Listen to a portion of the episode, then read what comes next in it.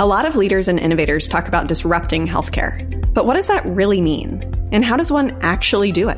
On Life Centered Healthcare, we dive into these questions and more, talking to innovators who are leveraging Clay Christensen's theories to transform our healthcare ecosystem. I'm Ann Somers Hogg, Director of Healthcare at the Clayton Christensen Institute, and I hope these stories help inspire you along your journey to transform health and care. Welcome, listeners. I'm excited to have you back for part two of my discussion with Dr. Zeev Neuwirth about his book, Beyond the Walls. In this discussion, we're going to talk about the second and third parts of his book. So if you have not yet listened to part one of this discussion, I encourage you to go back and listen to that episode and then join us again here. So, Zeev, welcome back to the studio. Thank you again for chatting with me oh, today. Oh, Ann Somers, always a pleasure to speak with you. Well, let's hope you still feel that way at the end of the discussion. let's go ahead and dive in because I loved reading your book, Beyond the Walls, and I'm excited for you to share some more insights with listeners. So, in your chapter that you titled Titans of Disruption, you discuss that the retail giant's entrance into healthcare is ever present. And you mention that all the vertical integration from these titans is paying off. But I want to talk more about what that means and if it really is paying off. Because one of the things you talk about in the book, rightly so, is the revenue growth that these organizations are seeing. And revenue growth is one thing, but that doesn't mean that they have a profitable, sustainable, and scalable business model per se. So, how do you think they can move from simply growing revenue to sustainable margin growth or really creating a sustainable profit model. In the chapter, and I describe this, and I, I can't take full credit for this. In fact, I'm not sure I'll take any credit for this, but others have written about this, and Robbie Pearl in, in particular has written about this. Here's the strategy, right? Here's the strategy. It's really not that complicated. It's not just about short term revenue, it's really about long term market domination. And so these retailers and these pharmacy chains, so we're talking about Amazon, Walmart. We're talking about Best Buy Health. We're talking about Walgreens and CVS and even the payers like Humana and Optum and the Blues. So here's the strategy. It's number one, let's get the components of the ecosystem. So let's get the pieces on the chessboard. And so let's acquire providers. Let's acquire provider groups. Let's acquire pharmacies. Let's acquire other capabilities, right? And services. And that's exactly what you see happening. So they're amassing the pieces. And let's just be clear. They don't call themselves insurance carriers or payers. They don't call themselves pharmacy chains. They don't call themselves retailers. Do you know what they call themselves? They call themselves healthcare companies. And I think that's an important point because just so we're all on the same page, we tend to think people still use the term payers. And I'm like, what's a payer? because the payers have more providers than you have. So really you're going to call them a payer? Right. The game has changed. These entities have morphed and they're healthcare companies. And I think we're still deluding ourselves that there's swim lanes. There are no swim lanes. We're not playing in that game anymore. We're playing water polo. There are no lanes. There's just the goal and there's a ball and we're all in it with our little helmets on. So that's the game. And what they're doing is getting the players, right? So they're building their team in this water polo match. And whether it's physicians and pharmacies and analytic companies and all those kind of capabilities. So that's first phase. Second phase, now they're acquiring the consumers, right? And so they're doing that through various means. One of the means is through Medicare Advantage. So Optum is the has more Medicare Advantage patients than anyone else. I mean, I don't know about the hospital systems have a few hundred, a few thousand. Optum has over 6 million Medicare Advantage members. Humana, yes, I know, eyes popping. It's eye popping. Wow. Humana is number two, and they have like over 5 million. I actually think Optum's is close to 7 million MA patients. Humana is, is over 5 million. And then you go down to the Blues and others. So they're acquiring the customers, the consumers, right? And by the way, they're really smart because they're working with benefits consultants.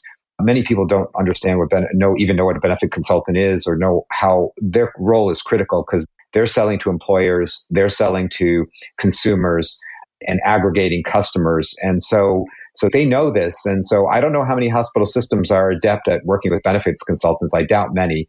And so they're amassing the capabilities, the, the, the, the stakeholders, the, the services. They're amassing the consumers, and they're also let's keep in mind they're building the capabilities to do this work, especially they are skating towards value based care, right? And so, because they realize that's where CMS is going. CMS has declared by 2030, all their members are going to be in some sort of value based, risk based product or service. So that's what they're skating. I mean, Humana dropped its commercial business to focus exclusively on MA, right? right? I mean, this is strategic, right? This isn't like a reactive thing. All of this is highly strategic.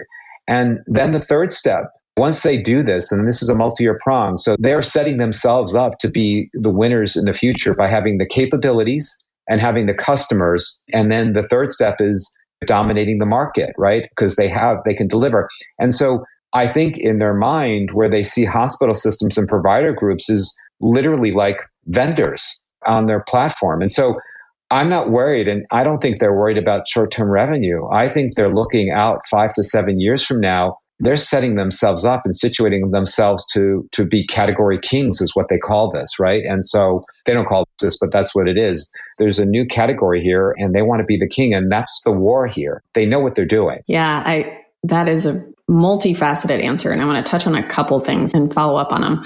One of the things that you said is it's a strategy and it's a strategy for long term market domination. And that in the process of executing this strategy, they're building the capabilities. So they're trying to amass the resources and the processes and the all of the components they need in order to carry out this strategy. Yeah, Ann Somers, can I just interject one thing? You used the word building, and I know you were just you were just trying to paint the picture of what, but I would actually say that's they're actually not building, they're buying, and I think that's a lesson we should learn because they know they don't have the time to build and it's not cost effective to build.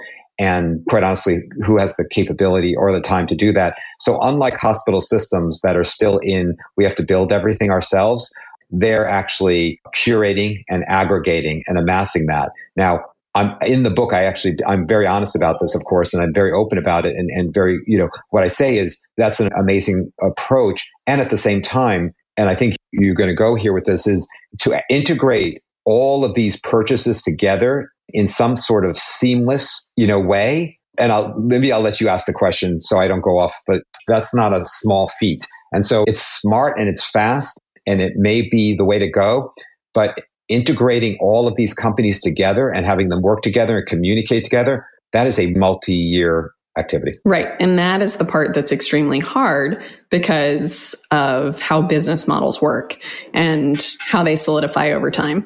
And I would couple that with the fact that most mergers fail because organizations don't actually understand the value of what they're acquiring and they try to integrate it into their core business. I think what some of them are doing is kind of slick is and Humana is a great example. So Humana shed some of its businesses, like its commercial business, and then they had an insurance company with its capabilities, and then they had a CenterWell, their CenterWell brand. So they actually split off into two businesses. Instead of trying to merge or integrate, they've got a practice business called CenterWell. And, and even there, they said, we're not going to be in the um, hospice business, right? So they shed that and they had purchased that, right? And they shed it. So they're focused on these clinics, these CenterWell clinics and the CenterWell brand, which includes home too. They've actually, they're going to go into the home where, but that is, a, they're not integrating that with their insurance company. Now, the smart thing about that is number one, to your point, okay, you now don't have to integrate and, and merge because, you know, that, that takes a lot of time and there's a lot of failure rate there.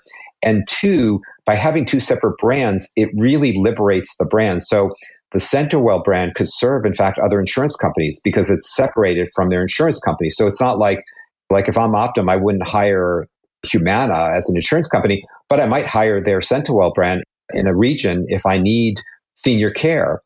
Or some other folks might not want the CenterWell brand, but they'll want Humana's insurance capabilities. And so I think even Optum is, is playing that game too. They're not necessarily merging all of it. Now, clearly in, let's say, their community, they have a, like sort of a senior care division and they're purchasing a bunch of companies like Landmark and, and, and NaviHealth and that.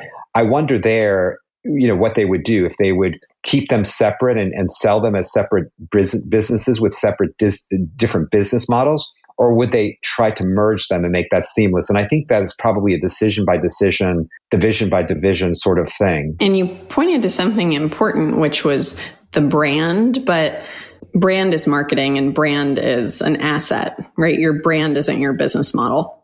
And you, you were right. I was going where you thought with the integration component. It's like we've worked together before, Zeev. But in terms of when organizations acquire other organizations, what is critical is that they understand the why, the what, and the how. So why was the organization acquired? What's the value that it's providing to the acquirer? What are the jobs to be done that both entities serve?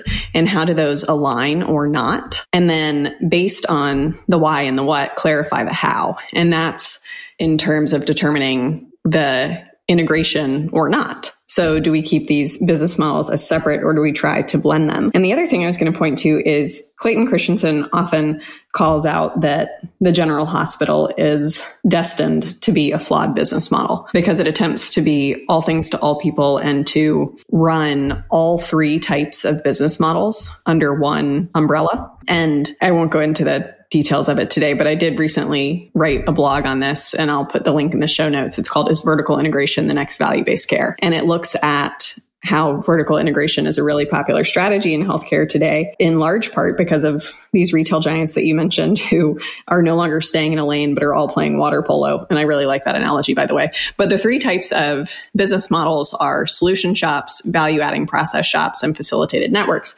And I detail those in the blog, but one of the challenges in healthcare is the services along the value chain are a mishmash of these different types of business models. And it is incredibly challenging to have all of the resources, processes, and priorities required to run these various disparate types of business models and deliver on the various value propositions that each one provides all under one entity. So that's why I asked the question I did that while revenue growth we are seeing from these retail giants, and as you pointed out, they have a long term strategy for domination. I would note that strategy is only as good as its execution, and your business model determines whether you can actually execute on your strategy. So I think they are certainly entities to watch for no other reason than their size alone and the way they wield power in the industry. But I, I do approach it through the lens of theory with a bit of skepticism as to whether it can be pulled off. I think they could use your help in terms of making sure that their businesses actually have really integrity around the business models and that they're not trying to mishmash these all together because I agree with you and, and obviously with the, with Clayton Christensen's teachings that that, that is not a great way to go. Although I do, this is a question I've really been wondering about for quite some time. I mean, there still are stores. I just, my bias, my belief is that segmentation is really the way to go in healthcare. And I think we're seeing that. I wrote about that in my first book, which was published four years ago, where I, I, said this notion of like primary care is doing everything and being everything for everyone everywhere all the time is ridiculous. That what we're going to see and what we need is, is to peel off so that senior care has to be, it, it is its own business model. It has its own set of jobs to be done. Women's health has its own set of jobs to be done. And I think that we're seeing that actually play out in the market now big time, right? I mean, four or five years ago when I wrote that book and, and made that recommendation, and I actually, as you recall, I wrote, I actually had a diagram outlining the segmentation of primary care. I don't know that I don't recall if I used the jobs to be done. I don't know if I used the jobs to be done in there. I, I think I did because I was clearly aware of it, but each one of those has a different job to be done. And now look at senior care. I mean, there's an explosion on the market of very focused shops around senior care, the ChenMeds, the Ioras, the Patinas, the Oak Streets, I mean, on and on, CenterWells. Women's health is exploding as a segmented jobs to be done a business model. And you're seeing all these brick and mortar as well as hybrid, as well as virtual offerings just for women. And think about wellness now. I mean, even you're starting to see that. And so I actually, I wasn't going to go here, but this, well, actually, I did in my chapter on, on the Titans, is there are lessons we need to be learning from these Titans because I actually do think they are segmenting. I think they are focusing on jobs to be done. And I wonder if our hospital based integrated delivery networks, if they should take a lesson from that and start to spin off independent business lines so that the finances don't all report up to one entity. Because to your point, I know and we know that there are certain things that happen in the hospital system that are the priority and then everything else gets sub-optimized. As much as there's talk about it from a business perspective, you don't get the resources. And I think there are some great examples of hospitals that are learning this lesson and showing us how to do it as well. That's the great thing about a good theory is I don't have an opinion, the theory has an opinion. And the theory can be so helpful regardless of which organization is using it. And that is the value of a good theory. I think you're spot on with the jobs to be done component and that's why these retail giants are going to be interesting ones to watch. You always want to pay attention in the market when the c- consumers start to hire something new, especially in aggregate when a lot of them are doing it. We could spend the, the whole discussion on this question, but yeah, well, in some summers, I mean, just let's be like this week or this in the past two weeks, Walmart is in discussions about purchasing ChenMed, which is the premier senior care clinic. I mean, there, there's in my mind nothing touches it right? I mean, Ch- ChenMed has won more awards, has been recognized as perhaps the best healthcare system in the in the country. It's the only healthcare company that has been awarded uh, a company that uh, will actually change the world for the better. This is obviously a viable business model, and it's been around. Uh, now they brought some professional uh, outside uh, folks in to lead the company, CEO, et cetera. And now they're talking about, and I don't know if it's already been signed or inked or whatnot, but just imagine this Walmart which sees more patients in a week or customers in a week than all the hospital systems, I think, in a year, right? I mean, could you imagine if you had senior care clinics in Walmarts literally within five to seven minutes of the vast majority of the American public? I saw that announcement and actually thought about the M&A discussion we just had, which is would it work? Would Walmart integrate or not integrate them effectively in order to retain the value that they acquired. But that would be a separate episode. I do want to touch on a couple more things before we run out of time today. So I'm going to move us on to your final chapter from disrupted to disruptor. And in here, you discuss the role of vertical partnerships. You quote Christensen's Innovator's Dilemma and the importance of separating disruptive business lines from the core business operations, which we talked about in part one of this episode. And you discuss these new partnerships between VCs and health systems. And you say that they're an effective way to spin off emerging business lines as separate entities. Effectively, these partnerships are creating autonomous business units that are separated from the core. And you also talk about how these are helpful because, as we were just discussing, it doesn't detract or distract the health system from the primary business and their core revenue streams of what the health system does. So, can you talk through some examples of how you see this strategy paying off for health systems and also for VCs? Because we all know if it doesn't pay off for VCs, it won't last long. So, I'll give a quick example, one, and although there are many. So, Hospital for Special Surgery. This is a leading academic center on musculoskeletal care, maybe in the world, definitely one of the best in the country for musculoskeletal care so hospitals for special surgery. And they saw during the pandemic the tremendous need for virtual physical therapy. And so they were providing physical therapy to their patients virtually, right? So a physical therapist would get on and work with a, a client, a patient, and, and, do physical therapy. Everyone understands the benefits of physical therapy. It, it reduces pain, it, it, it, helps people, it reduces the need for injections and surgeries, it obviously reduces falls and all these sorts. So it's a no brainer. PT and particularly virtual PT. And so they, they were forced to do it because of the pandemic, like everyone else. And then they realized, oh my God, this is a great business model. Let's uh, consider launching virtual physical therapy. And so instead of trying to do it within their organization as a program or initiative, they decided they were going to partner. And I don't know the details of this, but the upshot is they decided they were going to spin it off as a separate company. Maybe someone there had written, had read Clayton Christensen's uh, works and was familiar with it. And they realized that it, that it was going to be far more likely to be successful and, and cost effective if they spun it off as a separate business. But what do they know about spinning off separate businesses? So they decided to partner with Flare Capital, which is a VC firm, and and they spun off a company called Right Move, and they did, and then of course they hired the executive team from outside, so they weren't pilfering people from inside, and so everyone was happy. And they formed this company and with expert C suite folks from outside who had experience in this. And of course, they launched with a 20 million fund from outside of hospital special surgery. So hospital, hospital for special surgery did not fund this.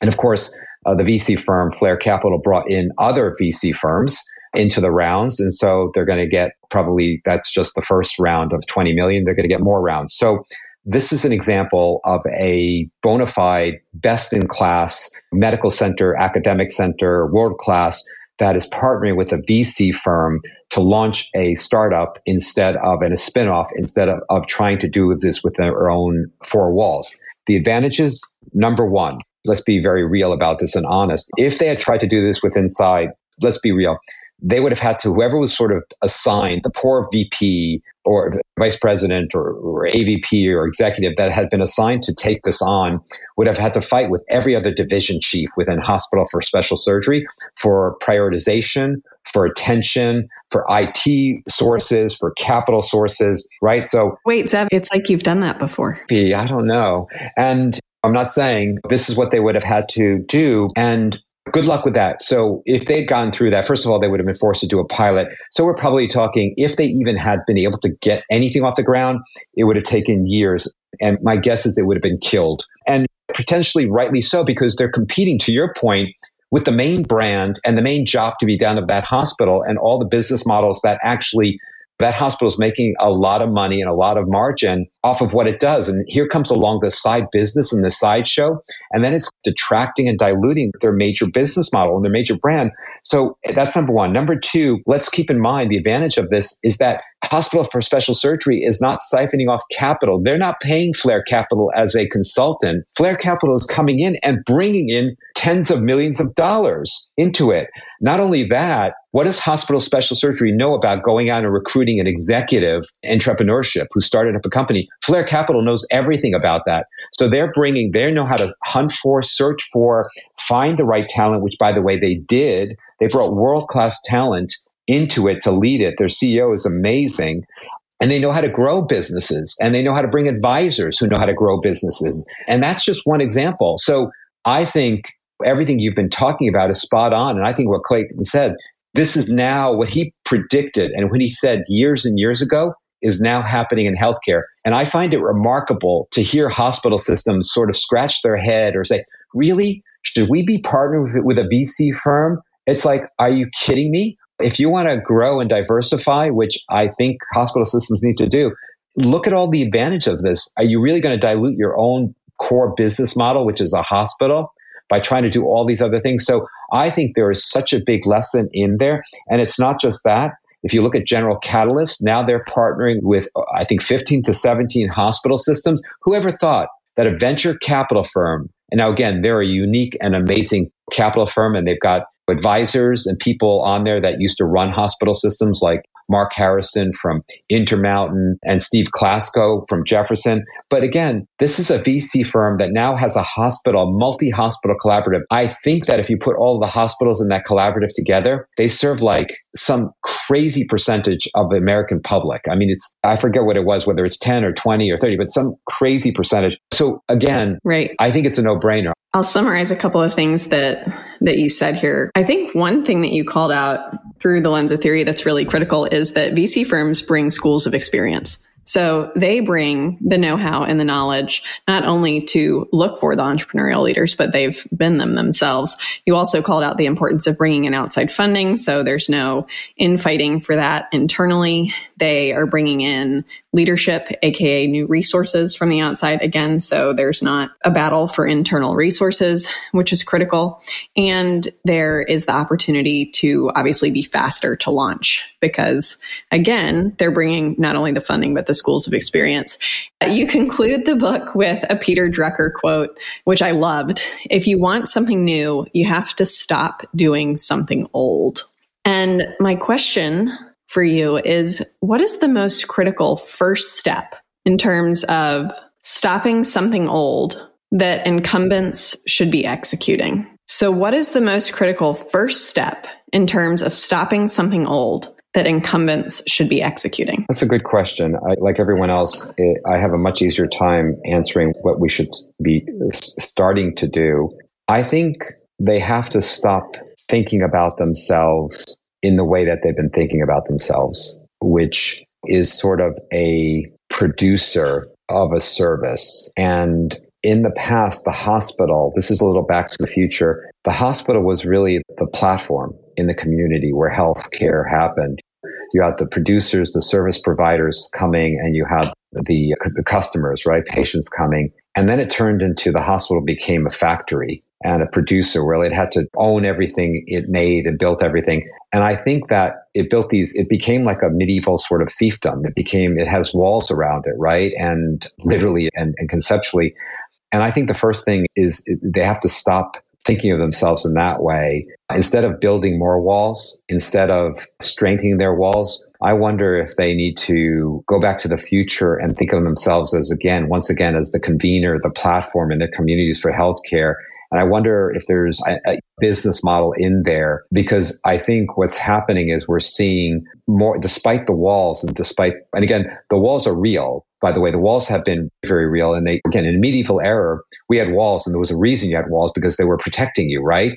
And I think hospitals built walls to protect them. And a lot of them were regulatory walls, right? So CON laws. So other people couldn't build ORs or other people couldn't build MRI centers or other build, people couldn't build surgical suites.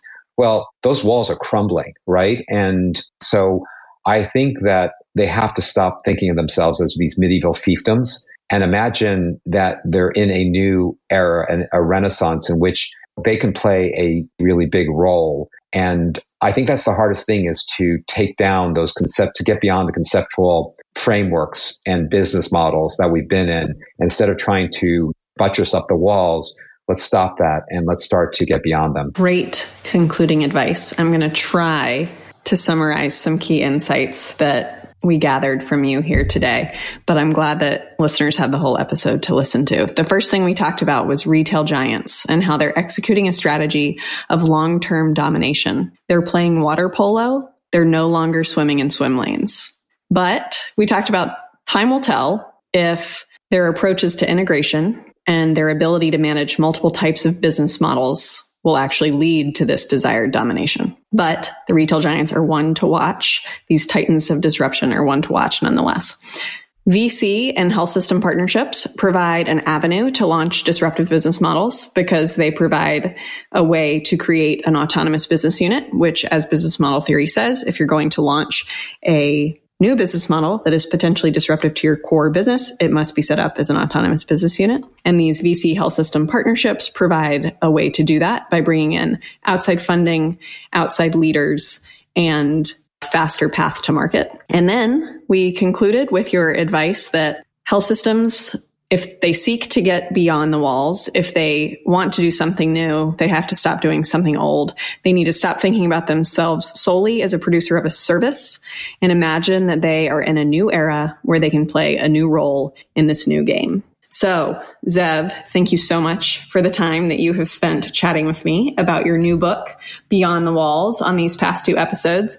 Listeners, I hope that you have enjoyed hearing these highlights. So, for some new, exciting insights on the industry, take a listen to Beyond the Walls. And Zeev, thank you so much for chatting with me about this today. It was so fun to apply theory to, to your new insights. Thank you very much, Jen Somers. Always a pleasure. Seriously. Thank you for listening to Life Centered Healthcare. If you like what you heard, please leave a review on Apple, Spotify, or wherever you're listening. And for more of the latest in healthcare, check out our website, christenseninstitute.org. You can sign up for our newsletter and read our latest industry insights. Until next time, have a wonderful day, everyone.